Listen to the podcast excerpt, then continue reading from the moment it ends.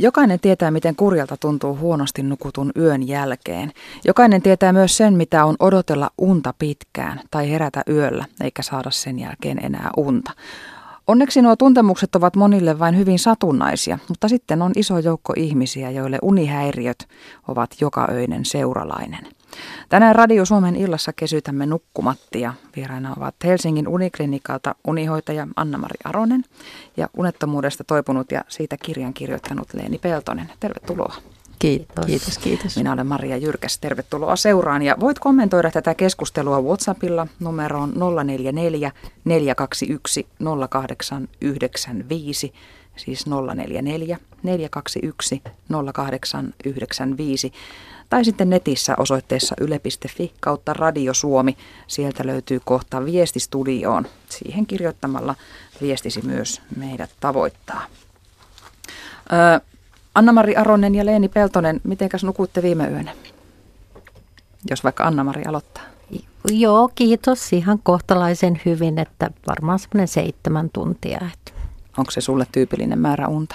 Se voi olla pikkasen vajaa, että varmaan semmoinen kaikkein idyllisin noissa se kahdeksan tuntia, mutta pärjään ihan hyvin sillä seitsemällä tunnilla. Mihin aikaan yleensä meet nukkumaan ja mihin aikaan herät? Mä menen siinä 11 aikaa ja sitten seitsemän, kuuden, seitsemän aikaa heräilen. Ja erätkö yleensä virkeänä? Joo, ehkä on vähän iltapainotteinen ihminen kanssa, että et silloin jos en ole malttanut mennä nukkumaan, niin voi olla, että en, en ihan virkeänä, mutta aika nopeasti sitten virkistyn kuitenkin. Entäs Leeni Peltonen, minkälaiset tunnet oli viime yönä?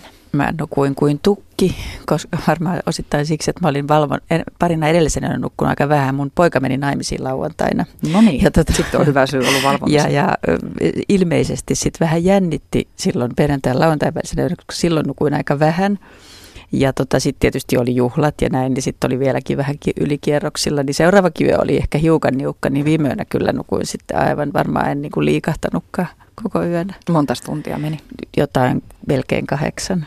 Ja hyvä tunne. Mihin sä yleensä menet nukkumaan? No sama kuin Anna-Marin, synnin 11 maissa. Eli teillä on mone, molemmilla ihan säännöllinen päivärytmi? No täällä pöydän toisella puolella kerrottakoon nyt, että mulla ei ole.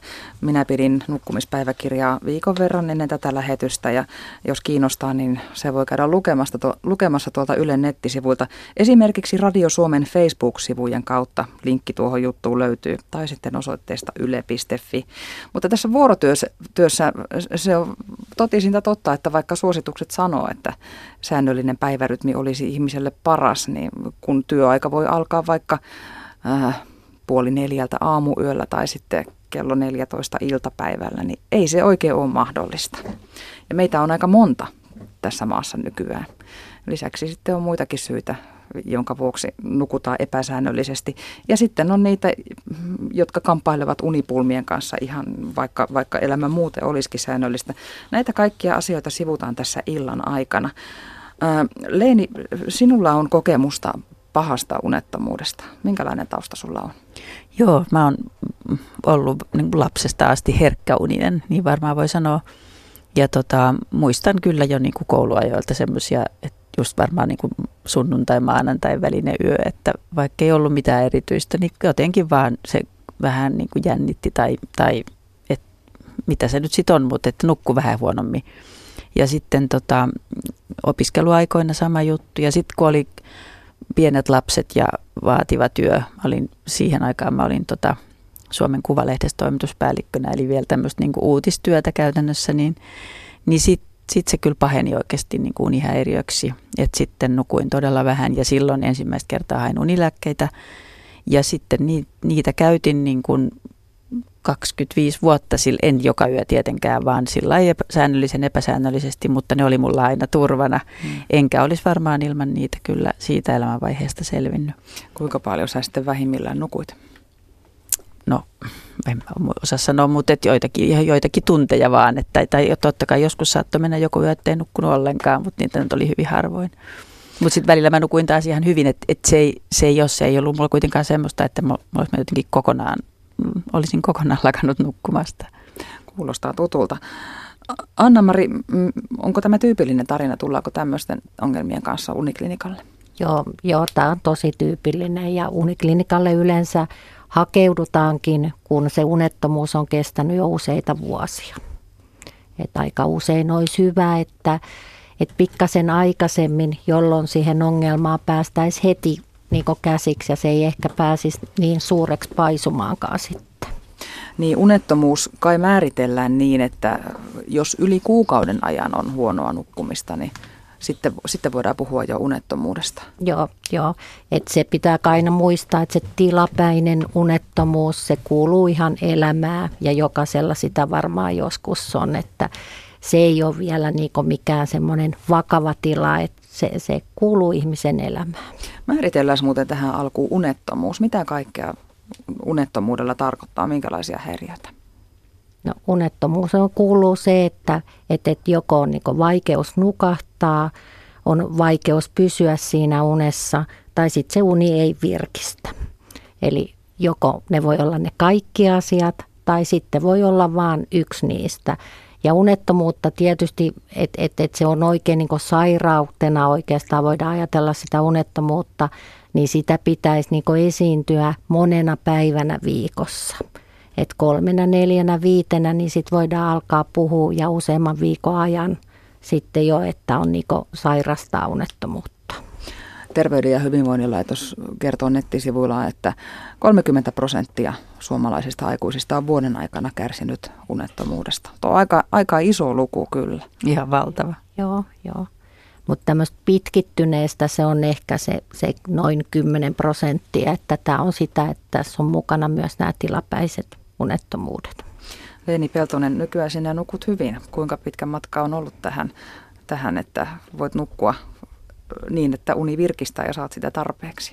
Nykyisin mä tosiaan nukun normaalisti, eli just, just normaalihan on just sitä, että välillä saattaa sitten olla huonokin yö, just jos on mm. jotain jännittävää tai näin. Mutta joo, mä nukun nykyään hyvin. No siinä on ollut semmoinen muutama vuoden projekti tässä, että mä sitten jossain vaiheessa tosiaan aloin sitten etsiä keinoja siihen, että muita kuin niitä unilääkkeitä ja löysin ja, ja opin nukkumaan. Ja, ja tota, se, no, se on vienyt jonkin aikaa, mutta et nykyisin todellakin niin kuin en stressaa siitä asiasta yhtään. Puhutaan tuosta sinunkin tarinastasi tässä illan aikana vielä lisää. Mutta vielä yksi tämmöinen yleinen kysymys. Miksi nukkuminen, joka on, on niin, kuin niin luonnollinen asia, niin miksi se on meistä niin monelle niin vaikeaa? Onko se sitten se, että siihen uneen vaikuttaa niin monet asiat. Se on niin kuin sillä tavalla herkkä, että se on niin kokonaisvaltainen osa elämää, että siihen myös vaikuttaa siis ihan fysiologiset seikat ja sitten toisaalta meidän aivoissa tietysti tapahtuu kaikenlaista. Että siihen vaan vaikuttaa kaikki ja sitten toisaalta uni vaikuttaa kaikkeen, mm. niin sitten se on niin, se on niin kuin koko ajan läsnä. Joo, ja, ja Jurko, se on niin myös sitä luonnollista, että jos tapahtuu joku iso muutos, tulee joku suru, tulee joku stressitilanne, niin se on niin luonnollista. Mutta sitten oikeastaan sit kun se uni alkaa pidentymään, niin aika usein siinä on semmoinen joku semmoinen sisäänrakennettu vaativuus, joka ylläpitää sitä. Ja sitten yksi suuri tekijä, että me aletaan pelkäämään sitä unettomuutta. Miten se vaikuttaa mun terveyteen, miten mä selviin seuraavasta päivästä. Nimenomaan, miten mä jaksan huomisen. Joo. Hmm. Ja se kai onkin aika luonnollista ja se on helppo ymmärtää, että jos on surua tai stressiä elämässä, että kun sillä on joku syy sille unettomuudelle, mutta sitten jos se jää krooniseksi, niin sittenhän ollaan vähän, vähän vielä niin kuin suuremmilla kierroksilla myös siellä korvien välissä sen asian kanssa. Yle. Radio Suomi. Olen noin 15 vuotta mennyt nukkumaan noin kello 24-01 ja aamulla nousen 6.30-7 töihin kuusi päivää viikossa. Jos nukun sunnuntaina aamulla esimerkiksi yhdeksään asti menee seuraava yö valvoessa. Mitäs vieraamme sanovat tähän? Aika lyhyt yö. Joo. Joo, ja, mutta jos ei hän koe sitä väsymystä ja 15 vuotta on mennyt ihan hyvin, niin hän varmaan sitten kuuluu tähän pieneen prosenttiin, jotka pärjää tämmöisellä kuuden tunnin yöunilla. Ja tästä myös voimme tulkita sen, että heti kun tulee poikkeama tuohon päivärytmiin, niin se sekoittaa sen seuraavan yön. Joo, kyllä. Mutta ihan tyypillistä sitten just se sunnuntai ja maanantai välinen yö, että jos, jos viikolla nukkuu vähän liian vähän ja sitten viikonloppuna vähän nukkuu sitten niin korjaa sitä univajetta, niin sittenhän se rytmi helposti siirtyy ja se on ehkä yksi syy, miksi se sunnuntai ja maanantai välinen yö on niin monelle hankala. Mm. Mutta toisaalta hyvä, eikö se ole Anna-Mari ihan hyvä paikata sitä univajetta, että jos, jos se univelka on syntynyt, niin eikö se ole hyvä nukkuakin sitten vähän enemmän, sit kun pystyy? Joo, siis aina sanotaan ehkä sille, että ihan hirveästi sitä univelkaa ei voi, koska unettomilla usein se on niin herkässä, eli sitten se juuri lähtee, että on vaikea nukahtaa, että se lähtee se rytmi kiertämään, mutta semmoisen tunnin ainakin voi viikonloppuna nukkua pidempään. Tässä pakko vaan nostaa tuo minun unipäiväkirja esiin, että en kyllä ole sitten malliesimerkki tämmöisestä säännöllistä elämää viettävästä, että varhaisin herätys oli kello viisi ja myöhäisin oli kymmentä vaille kymmenen aamupäivällä ja nukkumaan menotkin vaihtelivat tuosta ilta yhdestä toista aamu yö kolmeen ja ihan hengissä tässä ollaan ja mitä myöhäisemmäksi rytmi menee, niin sitä, sitä paremmin voin.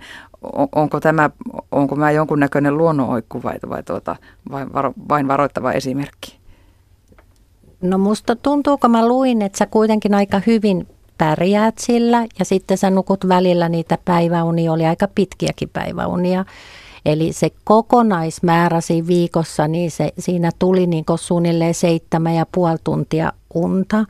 Eli se, se on varmaan niin sun elämäntilanteessa, niin se, se on ihan ok, ja kun, sä et siitä hirveästi kärsi, että ehkä näin unihoitajan näkökulmasta, niin ehkä semmoinen, että oisko vähän aikaisemmin mahdollista mennä nukkumaan, että saisi sitä yöunta vähän pidemmäksi ja ehkä niitä päiväunia vähän lyhkäisemmäksi, että ehkä perustelen se sillä, että kun meillä on kuitenkin semmoinen vuorokausorytmi olemassa, jota tukee sitten tietysti vaikka melatoniinin eritys ja kehon lämpötila ja kortisolin eritys, niin ne päiväunet ei koskaan ole ehkä ihan niin laadukasta unta kuin silloin yöllä.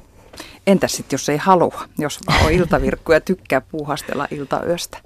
Onko, teenkö minä itselleni hallaa, jos sinnikkäästi pidän kiinni siitä, että haluan valvoa pitkään? No nämä on näitä valintakysymyksiä. niin, toisaalta no. nyt en, en ole pitkä aikaa enää kärsinyt semmoisesta unettomuudesta, josta kärsin monta vuotta, että kun yritin mennä aikaisin nukkumaan enkä saanut unta, niin nykyään se uni kyllä tulee helposti, kun menee silloin nukkumaan, kun tekee mieli mennä. Mm, kyllähän se on mun mielestä ainakin tärkeää, että oppii tuntemaan itsensä että siitähän se kaikki lähtee, että, että tietää mikä juuri minulla toisaalta edistää sitä unta ja toisaalta mikä haittaa.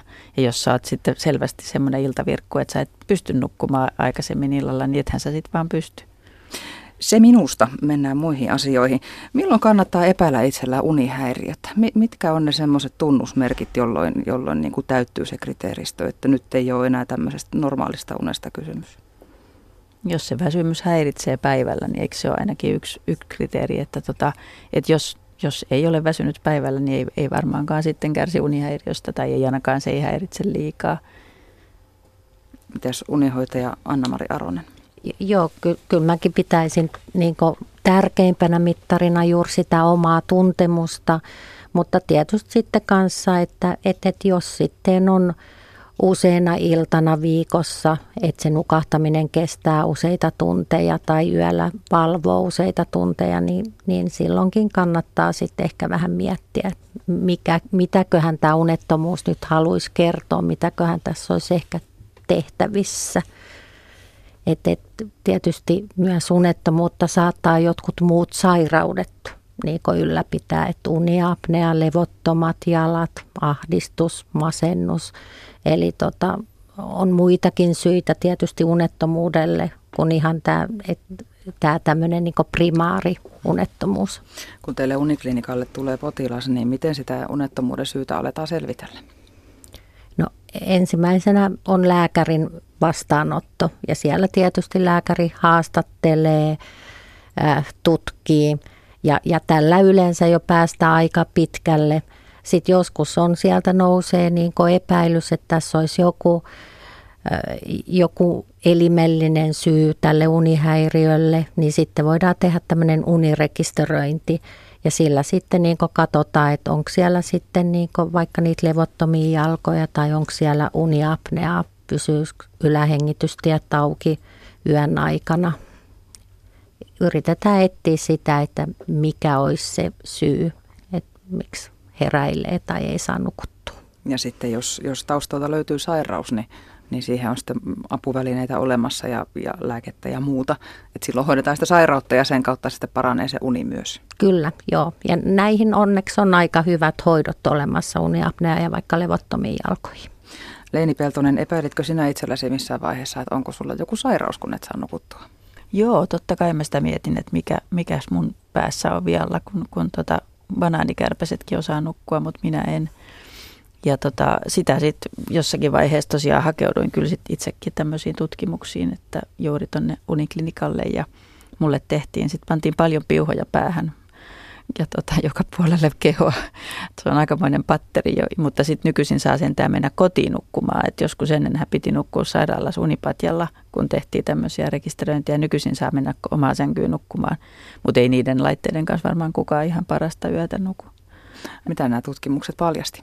No paljasti juuri sen, että ei ole mitään elimellistä syytä. Ei ole uniapnea, ei ole levottomia jalkoja eikä, eikä mitään. Että se on toiminnallinen unettomuus, eli, eli tarkoittaa just sitä, että ei ole ei ole mitään fysiologista syytä, mutta kuitenkin uni oli hirveän katkonaista ja mä heräilin, en enää muista, mutta tosi tosi monta kertaa havahduin yöllä ja, ja tota, että se kokonaisunimäärä jäi vähäiseksi ja syvää unta tuli liian vähän ja aika semmoinen varmaan aika tyypillinen käyrä, käyrä tota, toiminnallisesta unettomuudesta kärsivälle. Oliko sun helppo päästä hoitoon? No, siis he eihän ei pääse muuta kuin yksityisesti tällä hetkellä hoitoon, että ei, ei tota, mähän, mä olin työterveys hoidossa kyllä työterveyshuollossa, mutta ei siellä ollut tarjolla mitään muuta kuin niitä unilääkkeitä, eikä sitä kautta pääse tämmöiseen unirekisteröintiin. Niin täällä WhatsAppissa kuuntelija kommentoikin, että huonosti nukkuvalla ei tahdo olla voimia hakea apua. Terveydenhuollossa ei tahdota ottaa vakavasti unessa pysymisen ongelmaa. Mikä on oikea polku avun saamiseen? Mä silloin selvittelin sitä tosi paljon, että mikä yritin oikein, niin kun soittelin tuonne THLään ja, ja tota, soittelin vaikka mihin ministeriöön ja kysyin, että onko olemassa jotain kattavaa tietoa siitä, että miten, miten Suomessa tämä asia on hoidettu.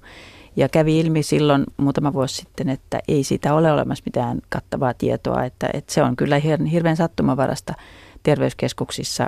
Eli että jos siellä on joku lääkäri tai, tai hoitaja, joka on kiinnostunut asiasta ja on kouluttautunut ja, ja sinne on, on järjestetty jonkinlainen uniryhmä tai muuta, niin sitten voi saada apua terveyskeskuksesta, mutta ei se ole mitenkään välttämätöntä, että näin on. Eli sitten tietysti lääkärin kautta aina voi saada unilääkkeitä ja, ja ehkä neuvojakin, mutta että ei ole tavallaan semmoista systemaattista, että kaikkialla pääsisi samalla tavalla hoitoon.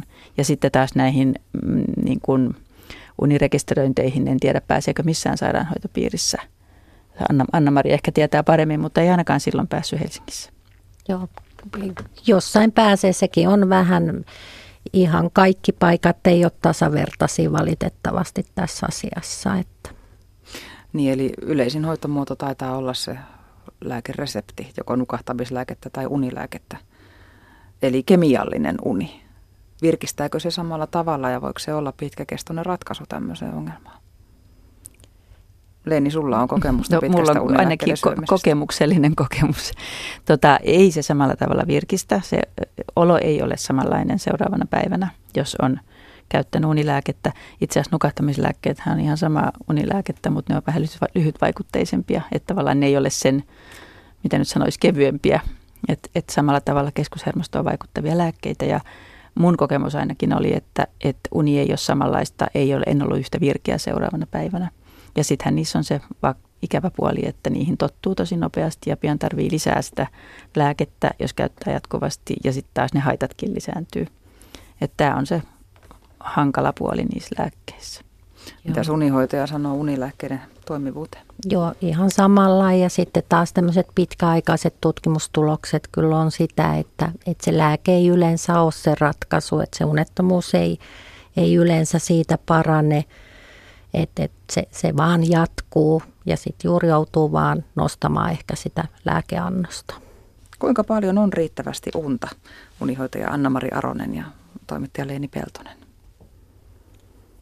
Se on varmaan hirveän yksilöllistä, että sanotaan, että 6-9 tunnin niin haitarille suurin osa meistä asettuu ja kyllä se varmaan on semmoinen 7-8 tuntia on, on varmaan joku 80 prosenttia meistä. Mutta tietysti on sitten tämmöinen pieni ryhmä, joka saattaa pärjätä sillä kuudella tunnilla Ja, ja sitten myös semmoinen ryhmä, joka tarvii sitten 90 tuntiakin unta.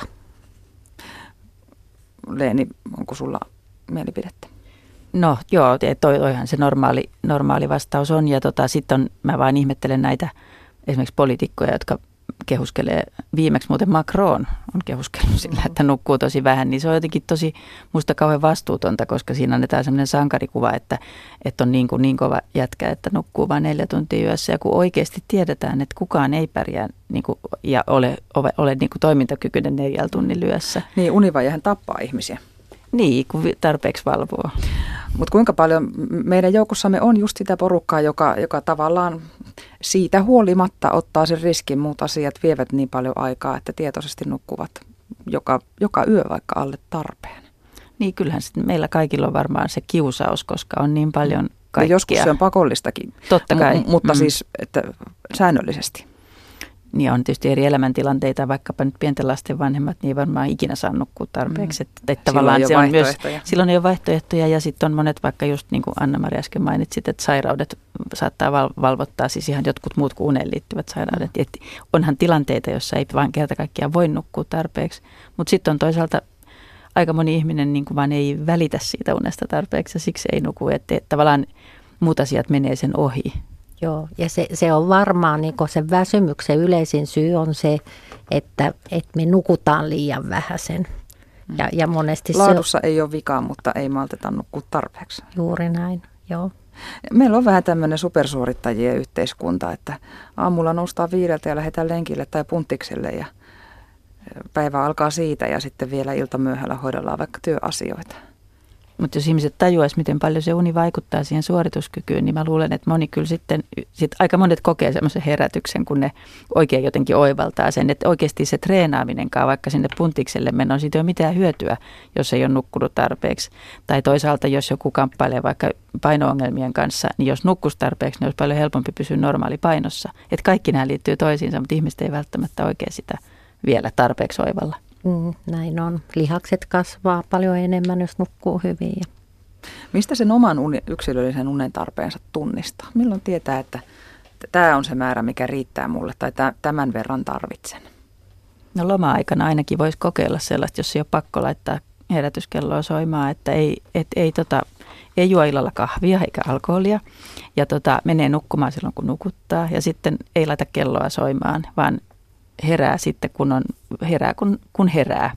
Ja kun tätä tekee muutaman illan peräkkäin tai vaikka viikon tai mitä nyt sitten lomalla pystyy tekemään, niin se pitäisi se oma unirytmi sieltä niin kuin löytyä. Ja tota, mä ainakin nyt viime kesänä just taas niin kuin tuli kokeiltua ihan vähän niin kuin puolivahingossa, kun ei tarvinnut herätä. Että oli semmoinen jakso, että ei todellakaan tarvinnut laittaa herätyskelloa. Niin kyllä se sieltä tosiaan se aika kivasti rupesi näkymään se, että mikä se on se oma ideaali nukkumisrytmi. Ja sitten kun sitä kuuntelee, niin sitten se niin kuin edellytykset nukkumiseen on parhaat. Ja ihanne tilanne tietysti olisi, että jos sitä jotenkin pystyisi myös arjessa noudattamaan sitä ihanen rytmiä. Mm, harva pystyy. Voiko viikolla nukutut lyhyet yöt kuitata viikonloppuna pidemmillä unilla? Jonkun verran sitä univelkaa pystyy kuittaamaan, mutta kaikkea ei pysty ja onneksi kaikkea ei välttämättä tarvikkaa kuitata niin on jopa sanottu, että tämmöinen käsite kuin univelka on virheellinen, että ei, ei siinä tavallaan, niin kuin niitä velkoja ei voi koskaan maksaa, jos ne nukkumatta jää ne unet. Joo, jonkun verran pystyy juuri ja, ja se, että kun se herkkyys on siihen unettomuuteen, niin, niin ehkä semmoinen karkea on, että puhutaan siitä tunnista maks kahdesta, että ei pidempää sitten. Tuossa jo vähän viitattiinkin lihasten kasvu tai sitten toisaalta painon kertyminen, mutta mitä muuta univaja pitkä jatkuessa ihmiselle tekee?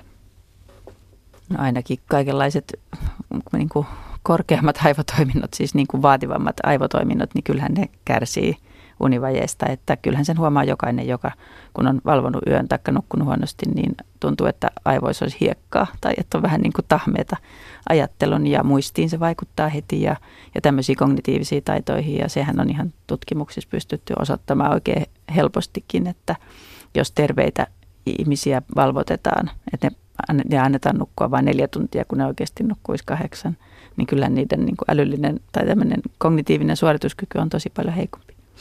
Leeni Peltonen, mitä sinä itse huomasit silloin, kun kärsit pitkään unettomuudesta? Mitä se teki sulle? No toi tunne just, että, en, en ole parhaimmillani, että aivoaivot ei toimi, muisti ei toimi, pinna on tosi lyhyt, hermostuu helpommin, koska ei, niin kuin, ei vaan niin kuin jaksa. Ja tota, no se muisti on tietysti semmoinen, kaikista varmaan tuntuu välillä, että muisti on huono, enkä mä nyt voi sanoa, että mistä se johtui, mutta semmoinen tunne tuli, että niinä päivinä oli erityisen hatarapää, kun oli, oli nukkunut huonosti. Nämä nyt ainakin tulee mieleen. Ehkä sellainen niin kuin herkkyys myöskin, että ei, et, et, et paitsi että pinna on lyhyt, niin niin muutenkin on vähän, vähän herkempi, vähän suojattomampi ja, ja, tota, ja mielialaan se vaikuttaa. Että et ei ole mieliala, ei ole kovin hyvä silloin, kun on nukkunut liian vähän. Et helposti niin kuin on apea olo ja, ja tota, sehän unettomuushan liittyy ihan masennukseenkin, että ne kulkee käsi kädessä. Niin ja siinä voi joskus varmaan olla vaikea määritellä, kumpi on syy ja kumpi on seuraus. Just näin. Äh, Anna-Mari Aronen, entä sitten pidemmät, pidemmän aikavälin vaikutukset? unettomuudella? No, no kyllähän se tietysti meidän vastustuskykyyn saattaa olla sitten vähän mukana johonkin sairauksiin kanssa liitetään. Ja, ja juuri ehkä pidemmän aikaa sitten, että kun se on oikeastaan luonnollista, että jos me nukutaan huonosti, niin meidän mieliala laskee, mutta tietysti jos se pitkittyy, niin sitten voi tulla ihan siitä, että siitä tulee tämmöistä masennussairausta, ahdistussairausta pidempiaikaisesta niin unettomuudesta. Otetaan muutama kuuntelijakommentti tähän väliin. Ää, olen tehnyt kolme vuorotyötä, tällä hetkellä eläkkeellä, unihäiriöistä kärsinyt iät ja ajat, mutta kukaan ei ottanut sitä vakavasti. Yksi lääkäri määräsi lääkkeet levottomiin jalkoihin ilman tutkimusta ja diagnoosia. Kun vielä olin työelämässä, esimies tykkäsi tehdä työvuorot ilta-aamutyyliin ja monta perää jälkeen asun lauttamatkan takana, joten iltavuorosta kun pääsin kello 22, olin kotona puolilta öön ja aamuvuoroon piti herätä 4.15, jotta ehtii aamulautalle ja ajoissa töihin. Näin kirjoittaa Anita Turun saaristosta. Tämä taitaa olla kuitenkin työelämässä poikkeus, että, että kai nykyään jo yritetään edes järjestää vuorotyö niin, että se tukee myös sitä ihmisen palautumista. Joo, näin ainakin pitäisi. Siinä on olemassa, on lukenut tällaista, että on olemassa ihan tiettyjä ohje, ohjeistustakin siitä, että miten ne työvuorot pitäisi kiertää. Että jos on vaikka kolmivuorotyö, että ne kiertäisi niin kuin ikään kuin unirytmin mukaisesti, että onko se sitten niin, että aamu, ilta, yö, ei kun miten, miten päin se menee. Anna-Mari, sä osaat varmaan. Jo, joo, niin se menee, että, että periaatteessa ja ei koskaan juuri tätä ilta-aamu, että siinä koko ajan niin joutuu vaihtaa tai yövuorosta mentäisi aamuvuoroon, että aina yövuorosta sitten olisi hyvä, että olisi iltavuoroa, että annetaan se elimistö. Tai vapaa-päivä. Joo, niin on siinä yleensä vapaa-päiväkin siinä välissä, mutta sitten vapaa-päivältäkään ei välttämättä mennä aamuvuoroon. Herään öisin ja valvan monta tuntiakin. Usein näin, vaikka olen ottanut melatoniinia. Noin on käynyt, vaikka olen ottanut opamax-lääkettäkin. Ilmeisesti kyseessä on unilääke, ymmärränkö oikein? Joo, se on joo. rauhoittava joo, joo. Miten pääsee siitä pelosta, ettei saa nukuttua, kysyy kuuntelija. Se onkin para- tosi hyvä kysymys, koska se pelko on varmaan se kaiken ydin. Että jos, jos siitä pelosta pääsee eroon, niin sitten pystyy jo alkaa niin kuin harjoitella sitä nukahtamista muilla keinoin. Että toihan on juuri se lääkkeen yksi hankaluus, että kun sitä tottuu luottamaan siihen, niin ei enää uskalla edes kokeilla olla ilman. Niin semmoinen vaihe mullakin oli, että tuntui, että en, en mä uskalla olla ilman sitä lääkettä, koska ei luota siihen, että osaisi nukkua. Et siihen on tietysti erilaisia keinoja sen pelon, pelon niin kuin voittamiseen ja, ja sen oman niin kuin, sen luottamuksen lisäämiseen, että voi nukkua. Mutta mä voin ainakin sanoa omasta puolestani, että se on mahdollista. Ja tiedän toki monia muitakin, jotka on oppineet, oppineet ja opetelleet nukkumaan. Sitä voi opetella. Käykö siinä sitten niin, jos sitä nukahtamista tai siis nukahtamattomuutta, unnettomuutta jännittää, niin just se hetki päivästä eli ilta, jolloin pitäisi rauhoittua ja olla kaikkein rennoimmillaan, niin siitä tuleekin sitten se päivän stressaavin hetki. Kyllä. Just, just niin. Mm. Joo, ja, ja juurihan ne on ne meidän omat ajatukset monesti, jotka sitten ruokkii sitä pelkoa. Ja sitten tietysti kun usein on toistunut sama tilanne, niin siellä meidän aivoissa aktivoituu jo tämmöinen pelkomuisti jälki, mutta siihen on juuri, siihen on keinoja. Meidän pitäisi ottaa ne ajatukset kiinni. Meidän pitäisi oikeasti alkaa itseämme niin rauhoittamaan. Että tämä on nyt vähän turha hälytys, tässä ei ole oikeasti mitään hätää. Me voidaan tämmöisellä silittämisellä, omalla myötätuntoisella puheella rauhoittaa hyvin paljonkin sitä meidän pelkoa. Mistä lääkkeetön unettomuuden hoito alkaa? Jos Anna-Mari vaikka aloittaa.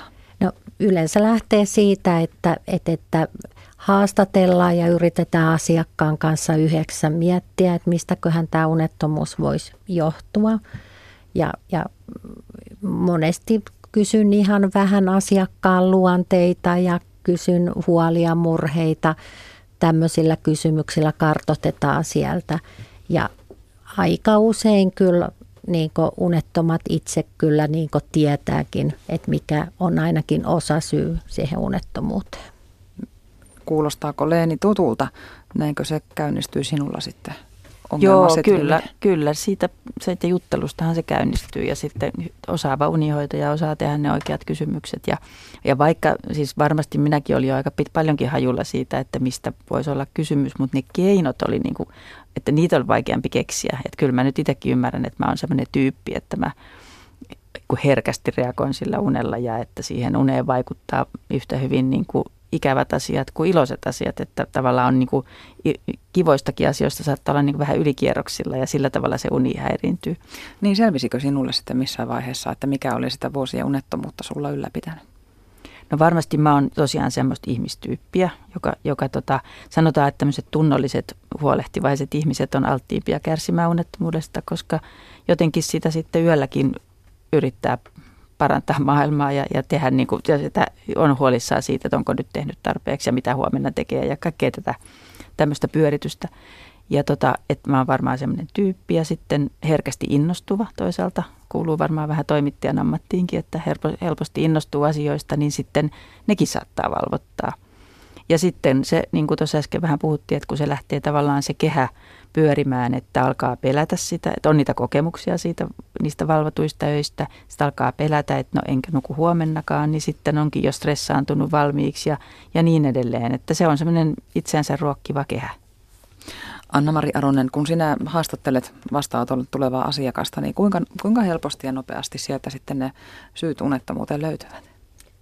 Kyllä ne aika nopeasti, niin kuin sanoi, että yleensä, ja niin kuin Leenikin sanoi, että yleensä kyllä ihmiset niin tietää jo ainakin jonkinlainen aavistus, että mistä se saattaa johtua. Että, että hirveän usein tämä vaativuus on semmoinen luonteenpiirre, mikä unettomilla löytyy. Sitten ehkä myös vähän semmoinen, että että, että ehkä semmoinen katastrofiajattelu monesti juuri sitä alkaa pelkää pahinta, niin se voi olla muissakin asioissa kuin vaan tässä niin unehti, unettomuudessa. Ja sitten sit ehkä myös semmoinen, että murehtii asioita ehkä pikkasen enemmän kuin ei uneton ihminen. Sitten kun haastattelu on tehty niin, ja ollaan kärryillä siitä, että mikä sitä unettomuutta tekee, niin mitä sitten, mitä sitten tapahtuu? No, oikeastaan tämä haastattelu vielä jäi, jäi sanomatta, että siinä kyllä niin kartotetaan myös semmoiset niin ylläpitävät tekijät. Että ylläpitäviä tekijöitä voi olla vaikka semmoinen, mikä on tosi yleinen unettomilla, että aletaan olemaan tosi pitkään vuoteessa. Vaikka kymmenen tuntia, että saataisiin edes jonkun verran nukuttua. Ja se oikeastaan tekeekin vaan sen, että on vielä vaikeampi nukkua ja sitten ehkä aletaankin nukkua hyvin pätkissä.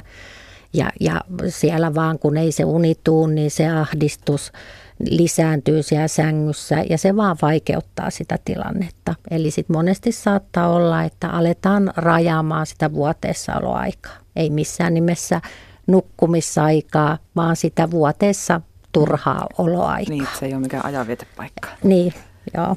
Tämä on semmoinen asia, mitä ihmisten on välillä hirveän vaikea ymmärtää. Että mä oon huomannut, kun mä pyöritän siis semmoista Facebook-ryhmää kun nuku paremmin ja mulla on semmoinen Unitaito-niminen sovellus, missä, missä on tota paljon käyttäjiä, jotka, jossa näistä samoista asioista puhutaan, niin tämä on semmoinen, mitä ihmiset ei niin kuin meinaa hyväksyä eikä ymmärtää, että miten niin mun pitäisi mik, miksen mä saa olla siellä sängyssä. Että enhän mä nuku sit ollenkaan, jos mä en ole siellä sängyssä. Mutta mulla on kyllä tästä ihan omakin kokemus, että näin se juuri on, että jos siellä sängyssä vaan pyörii ahdistuneena, niin ei varmasti nuku, kun se ahdistus vaan lisääntyy. Mutta jos sieltä nousee pois, jos esimerkiksi yöllä herää ja eikä saa unta, niin pitää nousta pois sieltä sängystä ja mä menen esimerkiksi sohvalle lukemaan jotain tylsää kirjaa, enkä yritäkään nukkua. Se on se pointti, että, että, että unohtaa tavallaan sen nukahta, nukkumisen ajattelun siinä kokonaan. Suuntaa huomionsa johonkin muualle, vaikka siihen kirjaan, tai joku kuuntelee musiikkia tai kuka tekee mitäkin. Ja sitten vasta, kun on, siinä voi mennä tunti, puolitoista ja meneekin helposti.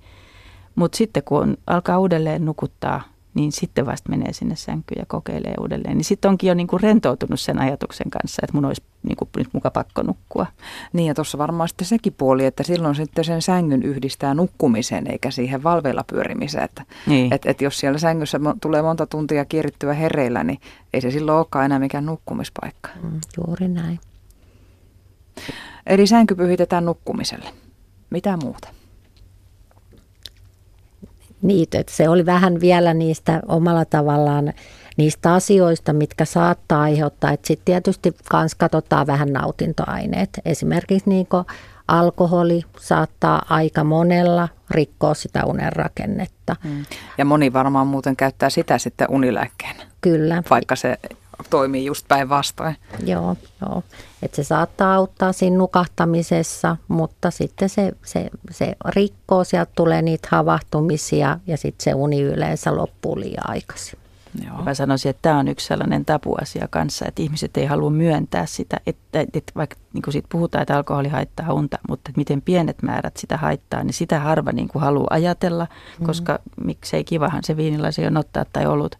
Mutta kun se on oikeasti siihen herkillä ihmisillä ja, ja ehkä kaikillakin, niin jopa se yksi annos tai kaksi annosta voi vaikuttaa jos on nauttinut ne just ennen nukkumaan menoa. Että se on oikeasti niin kuin pienetkin määrät vaikuttaa tosi paljon uneen. Ja sitä ei niin kuin välttämättä haluta myöntää. Hmm. Alkuhaastattelussa selviää siis kaikki nämä asiat. Onko jotakin muuta vielä, mitä siinä, mitä siinä yleensä tsekataan?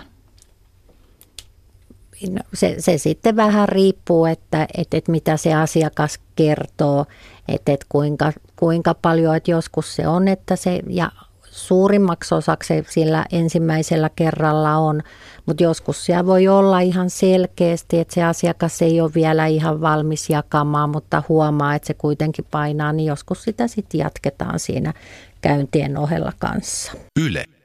Radio Suomi. Mikä avuksi, jos yöllä herää monta kertaa ja aamusta on väsyneempi kuin illalla?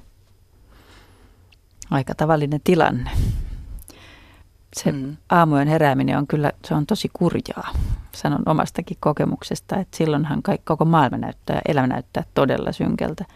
Ja tota, kaikki asiat niin kuin ylipääsemättömän vaikeilta.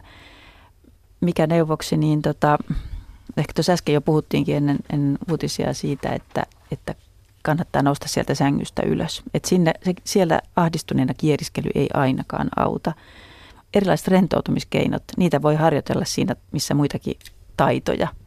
Eli tota, erilaiset rentoutusharjoitukset, vaikka semmoiset, että jännitän vuorotellen lihaksia ja rentoutan tai, tai käyn läpi mieli, mieli, mielessä jotakin semmoisia mielikuvaharjoitteita jostain ihanasta paikasta, missä voin rentoutua. Näitä on erilaisia harjoituksia, niin jos niitä harjoittelee systemaattisesti niin kyllä niitä oppii käyttämään. Että ei kukaan opi niitä yhdellä kerralla eikä ne joka kerran auta, mutta tämmöistä keinovalikoimaa voi ainakin niin kuin kerätä itselleen. Onko sinulle ollut Leeni tämmöisestä apua? On jonkin verran, että et tota, sekin sitten vähän vaihtelee, että ainahan ei, aina ei mikään auta. Mm. mutta se sängystä pois nouseminen yleensä auttaa mulla aina, että mä menen sitä lukemaan kirjaa sen sohvalle ja palaan sitten sänkyyn ja kyllä mä sitten ennemmin tai myöhemmin yleensä nukahdan.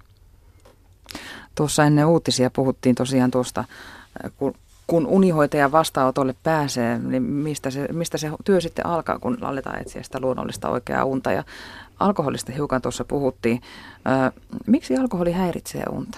Osaatko sanoa, Anna-Mari Aronen?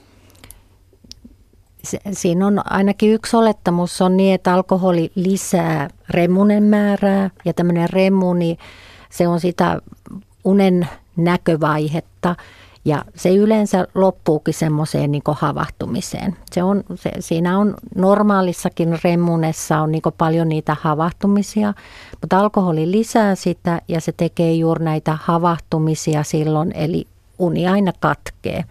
Niin se on se yksi syy, miksi alkoholi vaikeuttaa sitä nukkumista, ainakin yksi, yksi teoria siitä. Ja jos se syvän unen määrä jää sitten vähäisemmäksi, eikö voi ajatella sille, että sitä remunta on enemmän, niin syvää unta on vähemmän. Ja syvä uni on kuitenkin se virkistävin vaihe ja se kaikista esimerkiksi aivoille tärkein, tärkeä, hyvin tärkeä unenvaihe. Niin jos se jää ikään kuin liian lyhyeksi, niin se selittäisi osittain sitä seuraavan päivän huonoa väsy, väsynyttä oloa. Kuinka pienet määrät alkoholia sitten alkaa jo vaikuttaa uneen? Kyllä mm, varmaan ihmiset on eri tavalla herkkiä, mutta kyllä, kyllä mulla ainakin pienikokoisella naisella niin vaikuttaa yksikin lasillinen, jos sen ottaa just ennen nukkumaan menoa tai kaksi ainakin. Että kyllä aika pienistä määristä on kysymys, että vaikka nämä on tämmöisiä niin kuin kohtuukäytön rajoissa hyvinkin, niin, niin tota, silti ne voi unta häiritä puhutaan unettomuuden lääkkeettömistä hoitomuodoista siis. Ja tuossa ennen uutisia päästiin siihen ensimmäiseen tapaamiseen, jossa tehdään se tilannekartoitus. Sitten kun jo tiedetään, että, että mistä ongelma suurin piirtein johtuu, ja, ja sitten myös tiedetään ne tavat, jotka on tavallaan ylläpitäneet sitä kierrettä, niin mihin, mihinkäs toimii sitten ryhdytään? No sitten sit jos on esimerkiksi vaikka olisi tämmöinen, että, että huomataan, että että, että tämä uneton tosi paljon murehtii ja huolehtii. Hän huomaa sen, niin sitten voidaan alkaa vaikka sanoa, että nyt olisi hyvä tehdä vaikka alkuillasta aina tämmöistä ajatushuolihetkeä. Eli siinä kirjataan tälleen jäsennellysti ja annetaan niin itsestään ulos tulla ne huolet. Että voisi vaikka itselleen tehdä kysymyksen, että, että itseni tuntien – niin mitkä vois olla nyt semmoisia asioita, jotka häiritsee ensi yönä mun unta. Ja sitten kirjoittaa ne asiat. Toki jos sille on joku ratkaisukin olemassa, kirjoittaa sen ratkaisunkin siihen. Siellä voi olla joku, on tosi innoissaan jostain uudesta asiasta, voi kirjoittaa sen uuden idean. Tai sitten vaan tietää, että mä en kauheasti pysty tälle asialle mitään tekemään, mutta tämä nyt jotenkin niin harmittaa mua. Niin sekin kannattaa kirjoittaa siihen paperille ylös. Mutta jollain tavalla niin kuin rajataan se aika, että vaikka että maksimissaan puoli tuntia käsitellään, ettei se mene semmoiseen ruminaatioon, että me aletaan ihan hirveästi vatvomaan niitä. Niin siis tunnistan itseni, olen, olen hyvin taipuvainen kaikenlaiseen tur, yleensä turhaan murehtimiseen ja liiotteluun asioissa, M- mutta siis jos minä tekisin tuon harjoituksen, niin sen puolen tunnin jälkeen mun olisi mahdotonta lopettaa, koska mä olisin jo niin monta kauhuskenaariota luonut pääni sisälle, että miten asiat voi mennä pyllylleen niin kuin pahimmalla mahdollisella tavalla. Tuo, ei, tuo, tuo ei kuulosta siltä, että se voisi mitenkään rauhoittaa, koska sitten se kierre siellä pääsisällä vaan jatkuu ja jatkuu. Ja sitten se, että kello on jotain puoli tuntia mennyt, niin se ei saa sitä loppumaan. Joo se, se tietysti siinä on se idea, että se, se niin rajataan, mutta sit jos sieltä selkeästi tulee tämä katastrofiajattelu kanssa, niin silloinhan on niin hyvä vähän huojuttaa sitä ajatusta, että olisiko tälle katastrofiajatukselle jonkinlainen toinenkin tulkinta olemassa. Niin, että aina ei tarvitse turhautua. Aina ei tarvitse, joo, turhautua ja, ja, ja omalla tavallaan, vaikka siihen ei niin usko, mutta saa olla työstämään sitä siellä päässä ja, ja niin kuin, että no voisihan sille ollakin vaikka tuommoinenkin tulkinta olemassa, niin se vähän muuttaa sitä alkuperäistä suhtautumista ja jos se niin ahdistaa se ajatus vaikka sillä hetkellä 80 prosenttia, mutta kun sä teet sille tämmöistä vaihtoehtoista ajattelua, niin yleensä se tunne huomattavasti laskee sieltä. Joo, ja mulla ainakin auttaa se, että jos on mahdollisuus puhua jonkun toisen ihmisen kanssa, joka asettaa se vähän mittasuhteisia, mm-hmm. kenties uskaltaa jopa vähän laskea leikkiä siitä, siitä turhasta murehtimisesta, niin tuntuu, että se auttaa kaikkein parhaiten. Joskus jopa auttaa se, että kuvittelee sen toisen ihmisen, että miten se reagoisi tämmöiseen. Joo, joo. Se onkin, että, että, että niin karkeasti ehkä sanotaan, että se olisi hyvä aina sanottaa tai kirjoittaa, että ne molemmat on tosi hyviä keinoja. Että se, että me vaan pyöritetään pään sisällä, niin se meidän ajatus on niin sinkoileva, että se voi olla, että se, se karkaa ja sitä ei saa ulos. Mutta se, että, että puhuu toiselle ihmiselle tai sitten kirjoittaa, niin ne on yhtä hyviä keinoja. Ja se on yksi tärkeä asia, että sitä ei tehdä just ennen nukkumaan käymistä. Että kun puhutaan illan huolihetkestä, niin mä ainakin ajattelisin, että se kannattaisi tehdä vähän aikaisemmin. Että ei just silloin ennen nukkumaan Joo. käymistä, koska silloinhan ne, jos lähtee just toi ajatus mylly pyörimään, niin sittenhän se pyörii vielä sinne, sinne sänkyyn mennessäkin. Aamun saakka. Niin, pahimmillaan aamun saakka. Eli että esimerkiksi, mikä se nyt sitten kenelläkin on alkuilta, tai, tai jos ne on vaikka työtä koskevia ajatuksia, niin ehkä mieluummin tekisi sen työpäivän päätteeksi vielä vaikka siellä työpaikalla pistäisi, listaisi niitä asioita, niitä ärsyttäviä keskeneräisiä asioita, jotka, jotka tietää, että vaivaa. Ne tekisi niistä listan silloin siellä työpaikalla ja jättäisi sen sinne. Ja sinne ne sitten ehkä hyvällä lykyllä jäiski.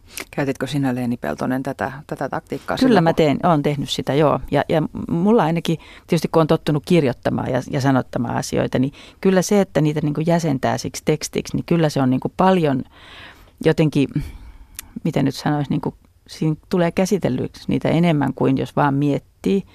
Ja sitten ehkä itsekin huomaa just tällaiset katastrofiajatukset, niin huomaa, että nämä on kyllä oikeasti vähän hassuja. Niin, että siinä tavallaan se kirjoittaminen tai sanottaminen tuo sen järjen ja älyn mukaan siihen tunneryöppyyn. Siihen tulee semmoinen pieni järjen ääni ehkä ainakin välillä, joka sanoo, että hei ihan oikeasti, jos sä nyt kuvittelet, ajattelet, että jos sä et nuku ensi yönä, niin sit sä kuolet. Niin mä tiedän, että en mä kuole. Mulla voi olla huomenna kurja olo, ja onkin mm. ehkä, mutta toisaalta mä voin suuren osan päivästä kokonaan unohtaa, että mä oon nukkunut aika vähän. Niin tämmöiset antaa, niin kuin, laittaa niin kuin asioita mittasuhteisiin. Eli hoitokeino numero yksi, murheiden sanottaminen. Mitä Joo. muuta?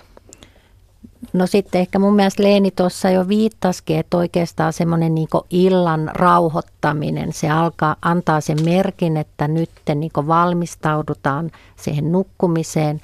Ja aina kun voitaisiin niin ajatella, että se, että ei saa nukahdettua tai heräilee, niin se on jonkinlainen niin vireystilan häiriötila.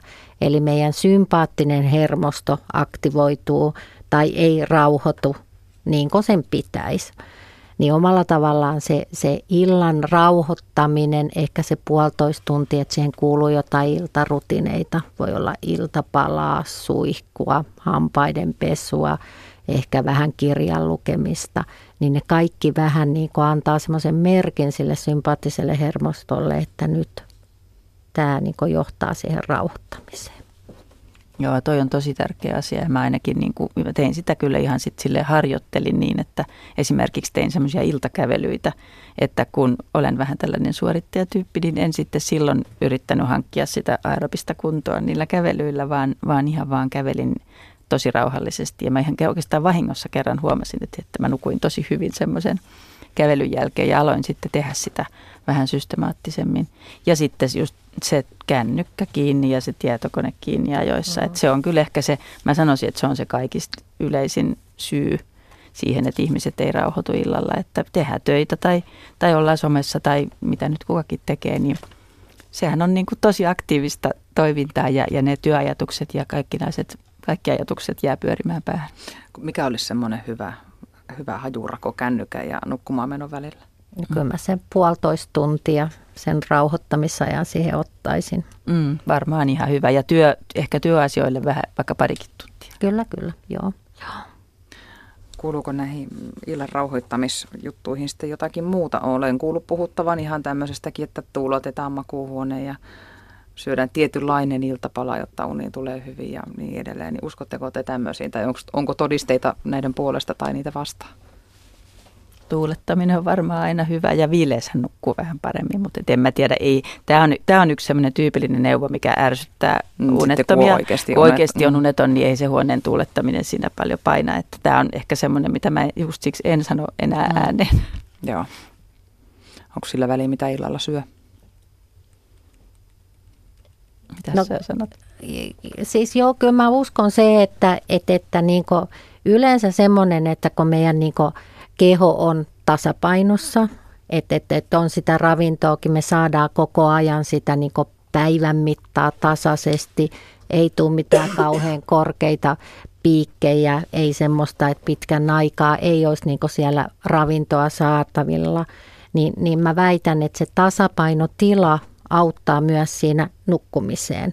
Eli yleensä niin karkea ehkä tämmöinen ohje on, tämmöisiä hitaita hiilihydraatteja, proteiinia suositaan ja ihan hirveästi mitään nopeita hiilihydraatteja ei esimerkiksi käytetä. Hmm. Eli ihan, ihan perusasioita, että ei, ei kokonaista karkkipussia iltapalaksi eikä myöskään niin kuin pihviä mahaa välttämättä just ennen nukkumaan menoa.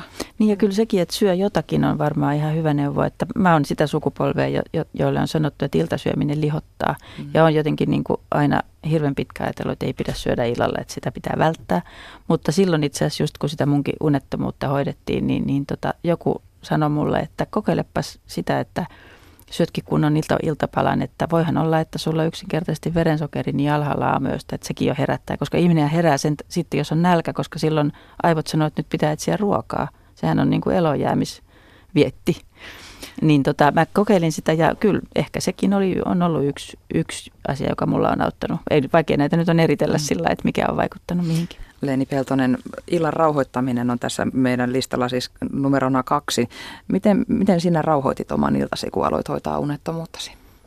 No sen työ, töiden teon lopettaminen aikaisemmin, että kyllä se on ollut mulla, mulla kaiken kaikkiaan se niin kuin stressi on ollut se suurin syy siihen valvomiseen, että ylipäätään se ei ole pelkästään ilta, vaan myös sen päivän niin kuin vähän rauhoittamista tai sanotaanko rytmittämistä niin, että se ei ole koko ajan niin kuin satalasissa paahtamista, vaan että siellä päivässä on myös taukoja. Ja tota, tämä on tietysti tila, tilanne riippuvaista, että kai aina, aina ei voi niin tehdä, mutta että jos pystyy sinne päivään jo saamaan semmoisia pienen pieniäkin lepohetkiä, että vaikka tuijottaa hetken ikkunasta ulos tai, tai kuuntelee musiikkia hetken tai kävelee hetken, niin, niin ne tekee hyvää. Että musta tuntuu, että meidän monilla on elämä niin kiireistä, että siellä ei päivässäkään ole niin kuin yhtään yhtään taukoja. Ja se tuntuu sitten, että vähän voisi sanoa, että semmoinen millainen päivä, niin sellainen yö. Että jos koko päivä on hyvin, hyvin stressaava, niin, niin ei yöunikaan sitten ole paras mahdollinen. Kaksi kohtaa ollaan siis saatu tähän meidän unettomien, ää, lääkettömien unettomuushoitojen listalle. Ää, murheiden sanoittaminen ja illan rauhoittaminen on meillä tässä nyt semmoisia, jotka on nostettu esiin. Niin mi- mitä muita hoitomuotoja on unettomuuden selättämiseksi? No sitten on ihan näitä rentoutumiskeinoja, että kun ajatellaan, että se sympaattinen hermosto on nyt yliaktiivinen, niin näillä rentoutumiskeinoilla pystytään rauhoittamaan sitä. Mm-hmm. Ja, ja mä aina sanon, että rentoutumiskeinojen käyttö on vähän samalla lailla, että niitä pitää niin harjoitella jonkun aikaa, että ne alkaa toimimaan, että sitä voisi jotenkin vaikka ajatella painonhallintaa tai lihaksen kasvattamiseen. Et lähestulkoon sanotaan, että kaikki oppii rentoutumaan, mutta se vaatii sitä toistoa ja että jaksaa tietyn aikaa tehdä sitä harjoitusta. Paljon siihen sitä, sitä reeniä tarvitaan, että se alkaa auttaa? No, no sanotaan, että, että, että sekin on hyvin yksilöllistä, mutta jos niin tekee semmoisen kahdesta neljään viikkoa lähestulkoon joka ilta, niin suurin osa kyllä kokee siinä vaiheessa jo huomaa sen hyödyn. Kokeilitko sinä Leeni rentoutumista? Kyllä, joo ja kokeilin näitä erilaisia tekniikoita ja mulle sanoi yksi tämän tota, taisi olla sieltä unitaidon taidon testiporukoista, jotka sanoi, että mä en ole koskaan oppinut rentoutumaan. Ja, ja, tota, ja hän niin kuin itsekin tunnisti sen. Ja silloin mä oikein tajusin sen, että se on tosiaankin niin kuin taito, jota voi harjoitella. Ja, ja nykyaikana ihmisten pitää harjoitella. Me ei enää itsestään selvästi osata rentoutua, kun koko maailma on niin täynnä ärsykkeitä. Että kun miettii, mikä, mikä ärsyketulva meidän aivoihin koko ajan tulee, niin ei se mikä ihmekään ole, että sitä ei osaa tavallaan rajata ja sulkea pois. Että sit pitää vaan niin kuin olla hiljaa, kävellä metsässä, kokeilla tämmöisiä vaikka rentoutusäänitteitä tai, tai harjoitella sitä. Niin, onko jokin, onko jokin tekniikka ylitse muiden vai pitääkö se itse etsiä se itselle sopiva? Mä luulen, että se pitää etsiä itsellensä se sopivin. Että ehkä tämmöinen progressiivinen rentoutuminen niin on eniten unettomuuden hoidossa tutkittu. Mitä se tarkoittaa? Eli se tarkoittaa, että lihasryhmää jännitetään – rentoutetaan ja sitten aina niin mielessä vähän tunnustellaan, että kun äsken oli jännitystä, nyt on rento, mitä ero sillä olotilalla on. Ja yleensä kannataan sitten jaloista päähän Miko kaikki lihasryhmät tai suurimmat lihasryhmät käydään läpi siinä. Mutta mut tokihan niitä on paljon muitakin, että et, et on, on semmoisia tekniikoita, millä esimerkiksi saadaan sydämen sykettä niin rauhoittumaan. Ja kun se on monesti, jos se sympaattinen on kovin aktiivinen, niin meidän syketasokin on korkeammalla – ja, ja mun mielestä se on hyvä harjoitus siinä, että jos on vähän skeptinen, että en tiedä, että voiko tämä niinku vaikuttaa ollenkaan muhun tai kun ei tämä nyt ihan hirveästi tunnu, niin sitten jos vaikka katsoo, että okei, kun mä aloitin tekemään harjoitusta, niin pulssi oli 85 ja kun mä lopetin, niin pulssi oli 65, niin onhan siinä jo huima muutos. Mm, ja se lisää sitten se uskoa siihen, että, että niin kuin tästä stressihetkestä ja muusta voi päästä ehkä yli. Kyllä. Mistä näitä tekniikoita löytää? Kyllä niitä on, no niitä on ihan hirveästi varmaan alan kirjoissa ja, ja tota, no mä oon tehnyt sen unitaitosovelluksen siellä, niitä mä oon tehnyt sinne äänitteitä, joissa, jotka, joita monet käyttää sitten ihan iltaillan jälkeen. Niitä on CD-levyjä, saa kirjastosta lainata ja varmaan netistäkin löytyy ihan, ihan tota, mutta sitten on eri asiat löytyykö suomen kielellä, mutta kyllä varmasti, kyllä varmasti löytyy. Eli rentoutuskeinoja on monia ja mm, no useampaa pitää ilmeisesti kokeilla ennen kuin oma löytyy vai kuinka usein käy niin hyvä mäihä, että se löytyy saman tien? Niin kyllähän meillä oikeastaan on niitä, jos ne vaan niin kuin oivaltaa, että monille ei vaikkapa nyt saunan lämmittely ja iltasauna on yksi rentoutumiskeino niin tai just, käveleminen. Ei, tai, ei se tarvitse olla mikään ohjelma, mm. vaan, vaan joka, niin kuin, jos miettii, että missä mä olen rennoimmillani, missä tilanteessa. Monelle vaikka käsitöiden tekeminen, neulominen on hirveän rentouttavaa että ihan kannattaa miettiä sitä omaa elämää. Että muutenkin se itsensä tunteminen ja, ja tavallaan itsensä hyväksyminen on myös tosi tärkeä juttu mun mielestä tässä, tässä unettomuuden hoidossa, että rentoutuisi sen, jos, jos pystyy rentoutumaan sen unen ajattelun kanssa, että ei, ei jännittä sitä enää niin paljon, että saanko unta, että riittäisi, että ajattelee, että mä vähän paremmin nukun. Voisi melkein veikata, että aika monelle kirja on just se tyypillinen rentoutumiskeino siinä ennen unta. Joo, mutta sitten vähän sanotaan näin, että se kirjan lukeminen tai hyvän leffan katteleminen, niin se, se, on niinku, se on rentoa tekemistä, mutta välttämättä sitten, jos se sympaattinen hermosto on aktiivinen, niin nämä on niinku, että sä alat ihan oikeasti tekemään sitä rentoutumisharjoitusta, niin se on oikeastaan, joka sitten rauhoittaa sen sympaattisen niinku hermoston. Ja se se rauhoittaa sen nopeammin kuin esimerkiksi sen kirjan lukeminen. Et silleen se on ihan perusteltua, vaikka se tuntuu vähän niin työlältä. Mutta mä aina sanon, että yrittäisi sitä, että ei ole mikään pakko eikä pidä eikä täydy tehdä, vaan voisi, niin jos saisi käännettyä se ajatuksen vaikka niin, että, että ei tämä nyt välttämättä niin kivaa mutta jos se mä nuku, rentoutumisella on kuitenkin lähes samat vaikutukset kuin unella, niin mä hoidan itteeni sitten tällä tavalla. Kuinka pitkiä nämä tämmöiset rentoutusharjoitukset on? No, no kyllä oikeastaan voi ajatella, että ihan semmoinen parikymmentä minuuttia viiva puoli tuntia, niin, niin yleensä sillä jo saa sit sitä vaikutusta aikaa. Se, semmoinen siinä sitten niin kuin nukkumaan menon alkajaisiksi. Joo, ja, ja monesti sanoo, että sen voi ihan sammuttaa valot ja vaikka tehdä sen juuri ennen siinä nukkumaan menossa, vaikka aina sanotaan, että siellä sängyssä ei saisi tehdä, mutta mun mielestä tämä rentoutuminen on siinä poikkeus, koska sitten siinä saattaa käydä niin, että siihen nukahtaa ja sitten siitä taas tulee semmoinen hyvä muistijälki, että kun mä teen näin, niin se ohjaa mut siihen nukkumiseen.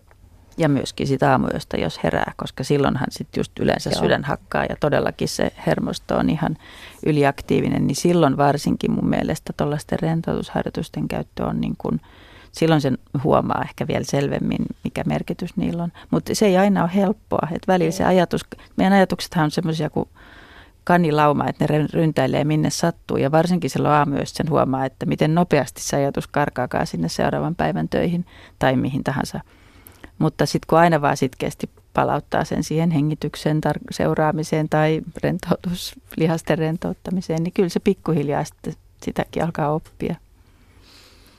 Mitä muita hoitokeinoja on vielä puhumatta? No, no, mulle tuli tästä mieleen taas, että, että, että sitähän myös käytetään, joka oli aika paljon tätä, mitä Leeni juuri puhui, niin puhutaan tämmöistä tietoisen läsnäolon mindfulness-harjoituksia kanssa – Ja mä itse ehkä koen, että se on niinku enemmän sitä mielentreeniä, että mä en aina niin reaktiivisesti lähde mukaan niihin mun ajatuksiin tai tunteisiin. Kun mä harjoitan sitä, niin mä saan semmoisen aikalisän, että kannattaako mun tarttua nyt tuohon asiaan vai ei. Eli sitten sit mun mielestä kanssa, että musta se on vähän eri asia kuin rentoutumisharjoitukset, mutta sitten todella hyviä on juuri tämmöiseen mielenhallintaan on nämä mindfulness-harjoitukset. Oletko Leeni kokeillut? Olen kokeillut ja, ja tota, en nyt väitä olevani mikään mestari, mutta, mutta kyllä mä niitä välillä harjoitan ja, ja, tota, ja, ja jos niitä jaksaa harjoitella, niin kyllä siinäkin oppii. Mitä muuta saadaan tähän listalle? No sit... Mä oon jo kaikki varmaan sanottu. Niin, no me puhuttiinkin jo siitä pelon rauhoittamisesta, mm. mutta varsinkin siinä tilanteessa, kun ne ajatukset alkaa ruokkia sitä pelkoa, että nyt mä en enää yöllä herää kolme aikaa ja nyt mä en varmasti saa enää nukuttua ja mä en tuu selviä siitä seuraavasta, niin, niin silloin pitäisi olla niin oikeasti, voisi puhua itsellensä, että ei ole mikään hätä nyt. Hmm. Ei ole. Että, että se on itsensä vaan lohduttaminen. Itsensä lohduttaminen ja omalla tavallaan juuri sitä itse, niin itsemyötätunnon antamista itselle. Miten sen, miten sen voi oppia? Mä väitän, että vaikka siihen ei niin uskoisi, mutta jos vaan vaikka itsellensä sanoo sitä, niin se alkaa vähän muuttamaan sitä. Eli aina voisi ajatella, että meillä on siellä pään sisällä se, joka niin koko ajan vaikka ruoskee, että sun pitää nyt tai sun täytyy tai sun on pakko tehdä tätä. Ja kun eihän se ongelma siinä ole, ettei se uneton yrittäisi nukkua. Että se, se ei niin auta yhtään, että sitä vielä niin joku koko ajan käskee kahta kauhemmin yrittää, kun se yrittää jo muuten. Mm. Niin omalla tavallaan, jos siihen sit saa sen rauhoittavan näkökulman, niin se omalla tavallaan se, se voimaannuttaa. Ja sitten sulla on ehkä, sä pystytkin näitä keinoja kokeilemaan. Niin tuossa aikaisemmin ihan mainitsit jopa, että itsensä silittäminen. Joo, joo, se on ihan hyvä kanssa. Tai itsensä halaaminen tai unilelun ottaminen. Ne on kaikki ihan hyviä keinoja. Miten sitten tuli muuten mieleen, että kun kuitenkin suurimmalla osalla ihmisistä on ihan hyvä empatiakyky, niin miettii sitä, että miten, miten lohduttaisi tai rauhoittaisi vaikka lastaan tai jotakin toista ihmistä. Joo. Voiko sen opetella sanomaan itselleen? Juuri näin voi monesti ajatella, että jos on vaikea löytää niitä sanoja, että mitä itselleen sana, sanoisi, niin ajatteleekin, että siinä olisi joku ystävä tai lapsi, että mitä hänelle sanoo ja sitten kääntää ne niin itselleen. Niin jos miettii, että miten välillä, miten ikävästi me puhutaan itsellemme pään sisällä, että just esimerkiksi unet on usein niin kuin sättii itseään, että, että taas, taaskaan tästä ei tule mitään, miten sä voit olla noin huono ja sä et osaa nukkua ja, ja, ja huomisesta päivästä ei tule mitään. Niin siinäkin esimerkiksi mä oon semmoista ajatusta pitänyt itse aika lohdullisena, että, että mä ajattelen, että mä olen herkkäuninen – mitä mä tietysti olenkin, mutta et mä, et se, että mä sanon itselle, että mä oon huono nukkumaan, niin se on ihan eri asia kuin, että jos mä sanon, että mä oon herkkäuninen. Tämä uni on nyt, okei, okay, tämä on mulle ehkä vähän niin kuin se herkkä kohta. Mä yritän nyt tehdä parhaani, että mä nukkuisin mahdollisimman hyvin. Mun ei tarvi nukkua täydellisesti, se, että mä nukun aina kuitenkin vähän ja, ja sekin on parempi kuin ei mitään. Että tällä, niin kuin tällä tavalla oman ajattelun muutoksella voi olla ihan valtava merkitys, että se stressi sen unen suhteen sitten helpottaa. Oliko sulla aikaisemmin itsesyytöksiä siitä, että et nuku, et nuku riittävästi? No tämähän on, tämä on silleen vähän paradoksaalista, että kun me täälläkin puhutaan, miten tärkeää uni on, niin tällaiset puheethan lisää sitä stressiä. Mm. Et, et kun me kerrotaan, miten, miten valtavan tärkeää on nukkua, niin tota, uneton ihminen ottaa senkin niin kuin syytöksenä tai vaatimuksena, että niin, että mun tosiaankin pitäisi nukkua, kun mm. se uni on niin tärkeää. Tämä on, nämä on vähän tämä on vähän vaikea asia. Mä, teen aika paljon vuorotöitä ja todella pitkän ajan urastani olen tehnyt varhaisia aamuja aamu ja sitten täällä. Ja työvuoro on alkanut aikaisemmillaan sinne puoli kolmelta yöllä, nykyään vasta puoli neljältä. Mutta se oli pitkä tosiaan semmoinen, että, että niin kuin aivan väkisin makaamista. Ihan, että ei, ei vaan tullut uni. Ja, ja sitten sitä laski niitä tunteja, että enää niin ja niin vähän ja enää niin ja niin vähän, että taaskaan en nukkunut. Mutta mua on kyllä auttanut se, että mä oon nyt ajatellut niin, että mä nukun sen, minkä ehdin ja minkä saan nukuttua. Ja se riittää sitten siihen aamuvuoroon, sen jälkeen nukun lisää. Mm. Niin se itsensä hyväksyminen ja sen tilanteen hyväksyminen on kyllä tosi tärkeää, että kun väkisin ei voi kukaan pakottaa itseään nukkumaan. Entä sitten jos herää yöllä eikä saa enää unta, niin onko teillä siihen joku tekniikka tai tekniikoita tästä, tästä itsemyötätunnosta jo itsensä lohduttamisesta? Siitä jo puhuttiin, mutta onko jotakin muuta?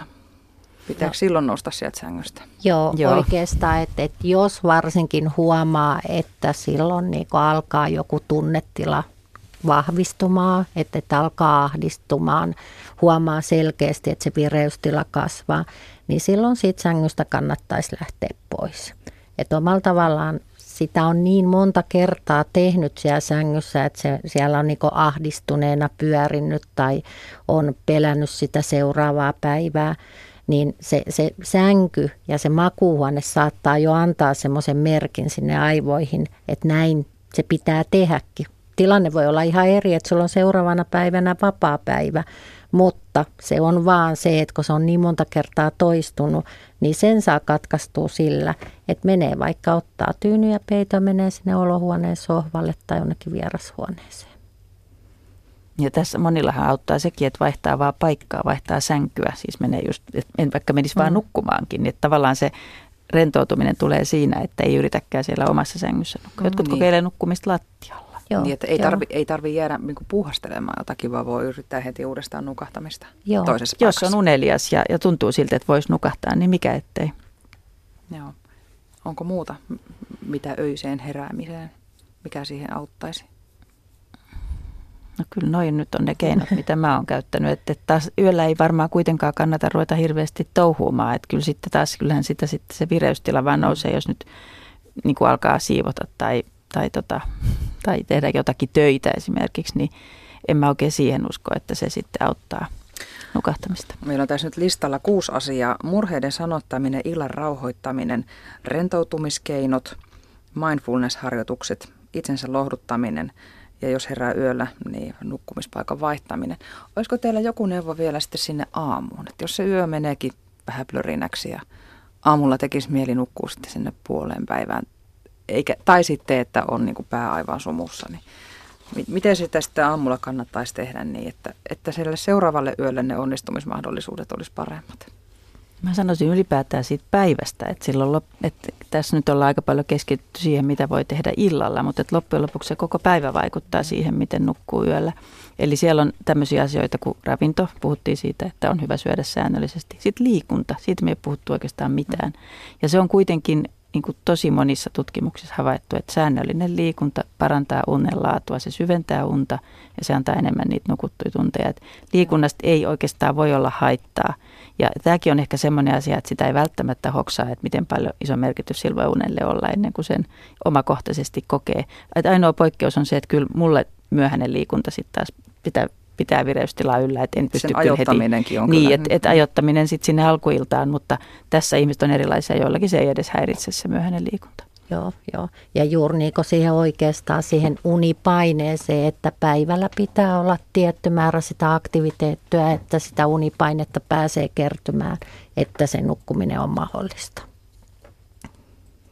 Eli ei sitten lepäillä ja torkuta koko päivää, vaikka kuinka väsyttäisi. Niin, mutta mut tietysti se omalla tavallaan, jos se yö on mennyt tosi huonoksi, niin sitten silleen niin armollisesti, että hei mä voin vaikka tehdä välillä niitä rentoutumisharjoituksia. Mä, ei, ei tarvitse suorittaa silloin mitään, jos se on vaan mahdollista. Mä jollain tavalla helpotan sitä elämään. Että mä, mä en nyt mä ostan vaikka valmis ruokaa tai jotain. Että et mä oon silleen, että hei, mä olin viime yönä uneton, mä en nyt jaksa. Se on ihan ok. Mun ei tarvi nyt kaikkea tehdä niin täydellisesti. Joo, toi on hirveän hyvä juttu, koska unettomat on tyypillisesti, niin kuin puhuttiin aikaisemmin, tämmöisiä vaativia luonteita. Ja silloin, niin kuin, että mä oon kuullut tällaisen jutun, että niin kuin normaalisti, jos ihminen nukkuu joku muu nukkuu huonosti, niin se ajattelee seuraavana päivänä, että no mä oon nyt vähän väsynyt, niin mä en nyt niin kuin pyri ihan kymppisuoritukseen. Mutta uneton ajattelee, että mun pitää tehdä nyt kahta kauheammin töitä, koska mä olen väsynyt, koska mä en varmaankaan nyt ole niin, kuin niin hyvä vaikka työssä, niin mun pitää tehdä vähän pidempi työpäivä. Eli tekee tavallaan just väärin. Eli just tämä itselle, itsensä, itselleen armollisuus ja, ja semmoinen itsensä hyväksyminen niin on kyllä tässäkin asiassa se, se parempi tapa. Leini Peltonen, kauanko sinulla kesti oppia nukkumaan? No vaikea sanoa ihan täsmälleen, mutta kyllähän siinä niin kuin muutamia kuukausia varmasti meni, kun mä prosessoin sitä asiaa. Että mä kävin esin, esi, tosi monien asiantuntijoiden luona, kun mä, tein, mä keräsin materiaalia myös tuohon mun kirjaan. Niin samalla mä niin kuin testasin erilaisia juttuja, että miten ne toimii. Niin kyllä siinä se yksi kevät-talvi meni, meni tota aika lailla ja, ja sitten se alkoi helpottaa. Anna-Mari, kuinka paljon yleensä kannattaa itselleen antaa aikaa siihen, että opettelee uudet rutiinit ja uudella tavalla rauhoittamaan itsensä ja sitä myötä oppimaan nukkumaan? Se, sekin on varmaan hyvin yksilöllistä, mutta, mutta juuri ehkä tämmöinen 12 viikkoakin, jos aika silleen niin kun alkaa tekemään säännöllisesti näitä harjoituksia, niin todella monet sanoo, että siinä ajassa jo huomaa sen muutoksen sitten. Että, että, että toiset saattaa olla, että ei mekko viikko ja joku keino puree tosi hyvin, vaikka se vuoteessa olla rajaaminen ja ongelma ratkee, mutta monesti kun se on pitkäaikainen niin ongelma ollut, niin se vaatii kyllä vähän pidemmän ajan. Eli siinä sitten tarvitaan kyllä vähän sinnikkyyttä, että jaksaa pitää kiinni niistä uusista opituista asioista. Kyllä, joo. Öö, mitä unettomuus yrittää ihmiselle kertoa? Niin, mä, mä väitän, että, että, että se on semmoinen kysymys, mitä jokaisen kannattaisi itselleen tehdä. Että mitä tämä mun unettomuus haluaisi nyt mulle kertoa, että mikä mun elämässä ei ehkä nyt ole niin tasapainossa. Ja sitten aina muistaa se, että se pelkkä tiedostaminen ei riitä. Että kyllä ihmiset monesti tietää sen, sitä jotain syytä, mutta sitten jotain pitäisi muuttua, että sitä muutosta alkaa tapahtumaan. Allekirjoitatko Leeni tämän pitkään itse unettomuudesta kärsineenä? Joo, todellakin, että, että ehdottomasti unettomuus kertoo jotakin, se kertoo jostain niin kuin epätasapainotilasta ja, ja kyllä mä väittäisin, että useimmilla ihmisillä se liittyy stressiin. Että no, meillä on erilaisia stressin syitä elämässä, mutta että, että oli ne sitten työasioita tai ihmissuhdeasioita tai, tai siihen elämäntilanteeseen liittyviä asioita, niin, ja kaikilla, kaikille asioilla hän ei voi tehdä itse mitään. Että sekin pitää sitten vaan hyväksyä, että nyt on tämmöinen elämäntilanne, että tämä on stressaava, mun pitää niin kuin ymmärtää se. Mutta sitten on myös valintoja, joita voi tehdä. Voiko elämää jotenkin vähän rauhoittaa, jos sitä stressiä on liikaa, voiko jostakin luopua jostain sellaisesta, joka, joka tota, ehkä enemmän vie kuin antaa. Ja tällaisia, nämä menee sitten jo aika lailla tämmöisiä arvokysymyksiä elämän niin kuin isoihin pohdintoihin, että mitä mä elämältäni haluan ja voinko mä tehdä semmoisia valintoja, jotka auttaisi myös sitten tässä nukkumisessa ja muutenkin voimaa paremmin. Jos sinä nykyään nukut huonommin jonkun yön, niin kuinka varpailas olet sen jälkeen? Tuleeko sulle pelko, että nyt tämä ongelma palaa? No ei ole kyllä tullut, mutta paitsi että silloin aamuyöstä, niin kuin mä sanoin tässä aikaisemmin, että sehän on niin kuin elämän synkin hetki, se silloin näyttää kaikki asiat synkältä, niin kyllä silloin voi tulla semmoinen, että apua, miten mä selviän huomisesta. Ja sehän on se, se yksi semmoinen klassinen kauhuajatus. Mutta sitä ei ole kyllä vielä tullut kop, kop, täytyy koputtaa puuta, mutta ei ole vielä tullut että pelkoa, että, että se koko iso unettomuusvyyhti palaisi. Mutta totta kai siis mä olen herkkäuninen edelleenkin, eikä musta pitää supernukkujaa tule koskaan, että se pitää muistaa. Mutta niin kuin jo heti alussa todettiin, niin normaalia nukkumista on se, että joku yö menee huonommin. Just mm. niin. Pitääkö kuitenkin valppaana olla tavallaan niin kuin keskittyä siihen nukkumiseen, jos, jos on taustalla uniongelmia? No se on tietysti ihan hyvä, että, että, että sitten kun nukkuu ihan niin kuin normaalisti, niin ei koko ajan joudu miettimään sitä unta. Mutta tietysti sitten, että, että jos se uni häiriintyy jossain, jostain syystä, niin sitten kaivaa nämä keinot taas käyttöön. Kiitoksia, kun tulitte vieraaksi Radio Suomen iltaan unihoitaja Anna-Mari Aronen Helsingin Uniklinikalta ja toimittaja Unettomuudesta valvomonimisen kirjan kirjoittanut unen asiantuntija Leeni Peltonen. Kiitos käynnistä ja kauniita unia. Kiitos, Kiitos.